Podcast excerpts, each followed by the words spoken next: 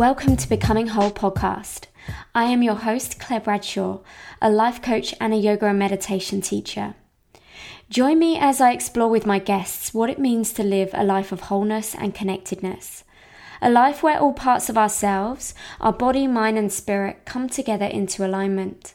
Where we're truly living into our own personal values and the fullest expression of who we are. So, if you're a seeker, a feeler, and someone wanting more from your precious life, then tune in every fortnight and let's grow together. Okay, so before we get to the episode today, I just wanted to quickly sneak in and ask you how does your morning begin each day? Do you start the day with snoozing, getting up at the last minute, maybe showering, grabbing some food, and then straight to your desk for work? Or do you check your emails and social media while lying in bed? Absolutely no judgment here. I totally get it. I did this for many years too. But I wanted to let you know that there is another way to start your day that sets you up with a clearer mind, a happier body, and a better sense of flow, productivity, and joy through the day.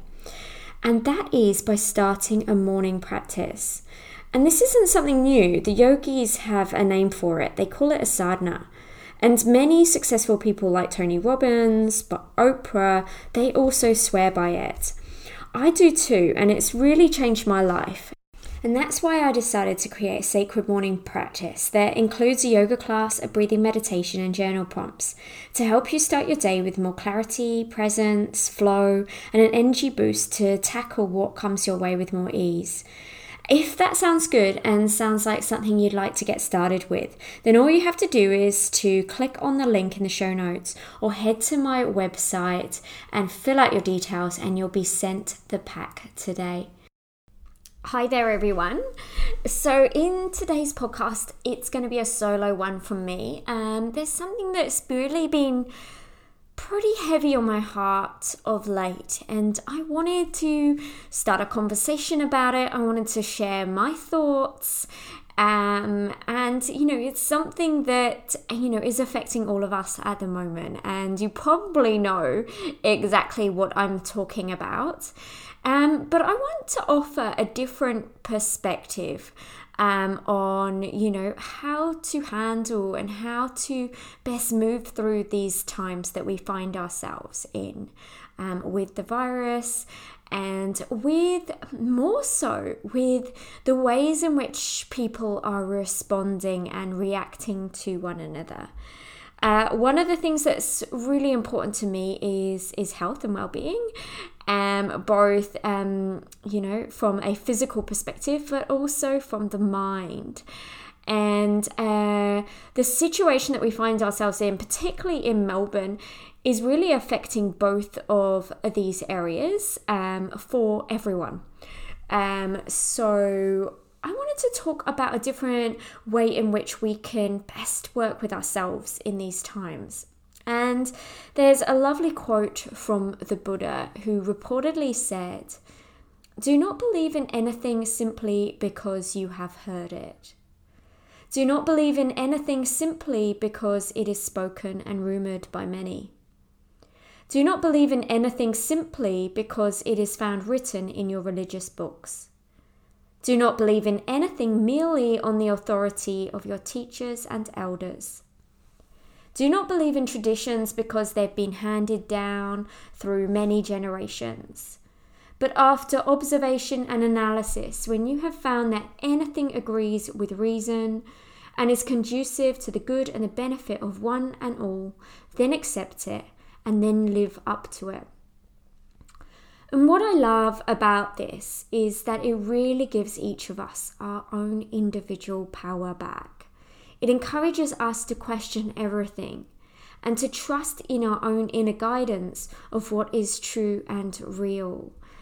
And if we look back into history, the people who really have lived aligned with their inner guidance system, who live from the heart, are people who are courageous in taking action from a place of, of, of strength, of inner strength, and um, and you know that place of courage.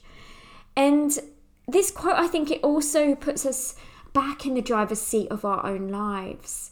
That we're not just taking um, opinions and, you know, uh, the media or what the government's saying or what our next door neighbour's saying to be the truth. We're questioning that. Not from a place of, um, you know, passing the blame or discounting everything, but more seeing things from you know, more of an open mindedness of, yeah, there's some truth and there's probably not so much truth in there as well.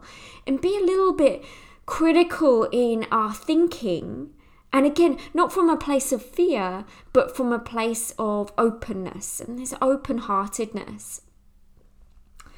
And I see that there's a, a few different things that are going on right now. Um, there's a lot of division, and maybe you've noticed that in your in the wider environment you've maybe noticed it on the news and in the newspapers reporting like fights over toilet paper or arguments occurring maybe you've um, noticed that there's a lot of uh, things happening on social media if i'm right and you're wrong um, and there's a lot of fear right now, and a lot of wronging other people. Almost seems to be like a game being played, like a ping pong match. And I see that there's a few different ways in which we can approach this. We can choose to play into the fear and the strong opinions and come to a place of righteousness, which I see as an ego game of who knows more and, you know, I'm right and you're wrong and you haven't looked at it from this perspective and that perspective and you know there seems to be a, a different fact to prove every single argument anyway or we can become apathetic. This is the other way. We can sit back and blame everything and everyone and take no action and drop into the victim role of, well, what can I do? And we can stay in a bubble of hoping and praying it all goes away. And I see that both of these responses whilst when we don't have the awareness, they are a reactivity to our nervous system. So, our nervous systems, when we are in a state of fear, we can react a number of different ways. One is to flee and run away from the situation. Another is to fight it, whether that's a physical fight or an argument, aggression in some way or we can freeze and do nothing and just kind of like be like a rabbit in headlights, not knowing what to do. But there is another way here. And this is a way that's much more empowered. It's where we listen without getting caught up in the noise, where we do our research and educate ourselves and create space for intuition, remain open minded curious, whilst also being judgment free. This is where we take full responsibility for how we are showing up in our individual lives and how we are showing up in the world. And the way to connect more deeply with this. So, if you think about the nervous system, when we're in that fight or flight, the sympathetic nervous system, when we're just reacting to what comes our way, the opposite of that is the parasympathetic nervous system. And the way we connect to the parasympathetic nervous system and we create this sense of calmness, that then from that place we're able to better feel into intuition. We make more clear decisions from that place. And it's also so much better for our health and well being in the long term because our body is in a space of ease and that we can still take action, but it's from this really beautiful, grounded place. And the way in which we can bring our bodies into this place is by deeply nurturing ourselves during these times of upheaval and uncertainty. Ensuring that we're taking adequate rest, feeding ourselves with information that's from credited sources, feeding our bodies with the best nutrition, and spending time outside in nature. It's taking deep breaths, particularly extending on the exhale, and creating space for contemplation and reflection. And asking questions to ourselves without necessarily needing an answer. It's about sitting in the space of the unknown and being okay with that.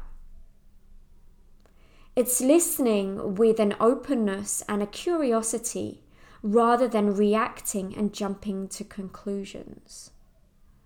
So, by creating the space and nurturing ourselves, we're then better able to take action from a responsive, centered, and clear, calm space rather than from that reaction, that aggression, or that need to prove something to someone. And to me, this is spirituality in action. This is action without harm to another. This is integrity and connection to your higher self, your highest truth. This is reverence. This is love. This is wholeness. And this is yoga. Okay, so I know that that was probably quite a lot of information. And again, you know, similar to what the Buddha said, I'm not asking you to take this as gospel in any ways. I'm just offering another perspective, a one that's really offering to you to to take your power back, to not necessarily be strong in one opinion or another, but sit in the in between and that in between is a really special place to be because from there, new ideas come, new perspectives, a clarity comes from that place. And it's also incredibly good for your health to to be in a place of, of relaxation and, and calm. And I've got a couple of resources for you that I will put um, some links um, that you can um, download if you would like. So, one of the resources is a Yoga Nidra um, meditation. It's um, Nidra means sleep in yoga, and so it's a deeply relax, relaxing um, meditation that takes you into a hypnagogic state. It's you know, it's really, really great for your health, but also gives that space for the mind to have a little bit more clarity, have a bit more space. Um, so I will put that in the um, in the links for you, and I also have um, my Nourish Yourself um, guide that has some tips on how best to take really good care of yourself. And this isn't your standard um, nourishing yourself um, kind of steps like have a bubble bath. This is actually some tools and some different ways of, of being and operating and um, really being kind to yourself um, that can really help. It's helped me a lot. It helps my clients a lot, and it's um, generally one of the things that I work with my clients on because these are the types of things we've not been taught, and if we're not aware, we can't obviously change the way that we are reacting or responding to what is going on. But with the right tools and the, with the right know-how, we can do better. And we can look after ourselves and we can look after our families and our communities around us. So, I hope you enjoyed this episode and I trust that um, this was of help in some way. Do send me a message on social media or via email. I'd love to hear from you. Let's keep the conversation going. Take really good care of yourselves. See ya. And there you have it. Thank you so much for listening, and I do hope that you enjoyed this episode and gained some new insights. If you're enjoying this podcast, please do share it with friends you think may benefit from the message. And if you'd like to rate the show and give it a review on iTunes, not only would I be so happy, but this will also help increase the show's visibility so that more people can benefit from the messages. I would love to connect with you. So you can find me on Instagram. My handle is underscore Claire with an I and an E, Bradshaw underscore. I so totally can't wait to connect with you soon. Have a beautiful day.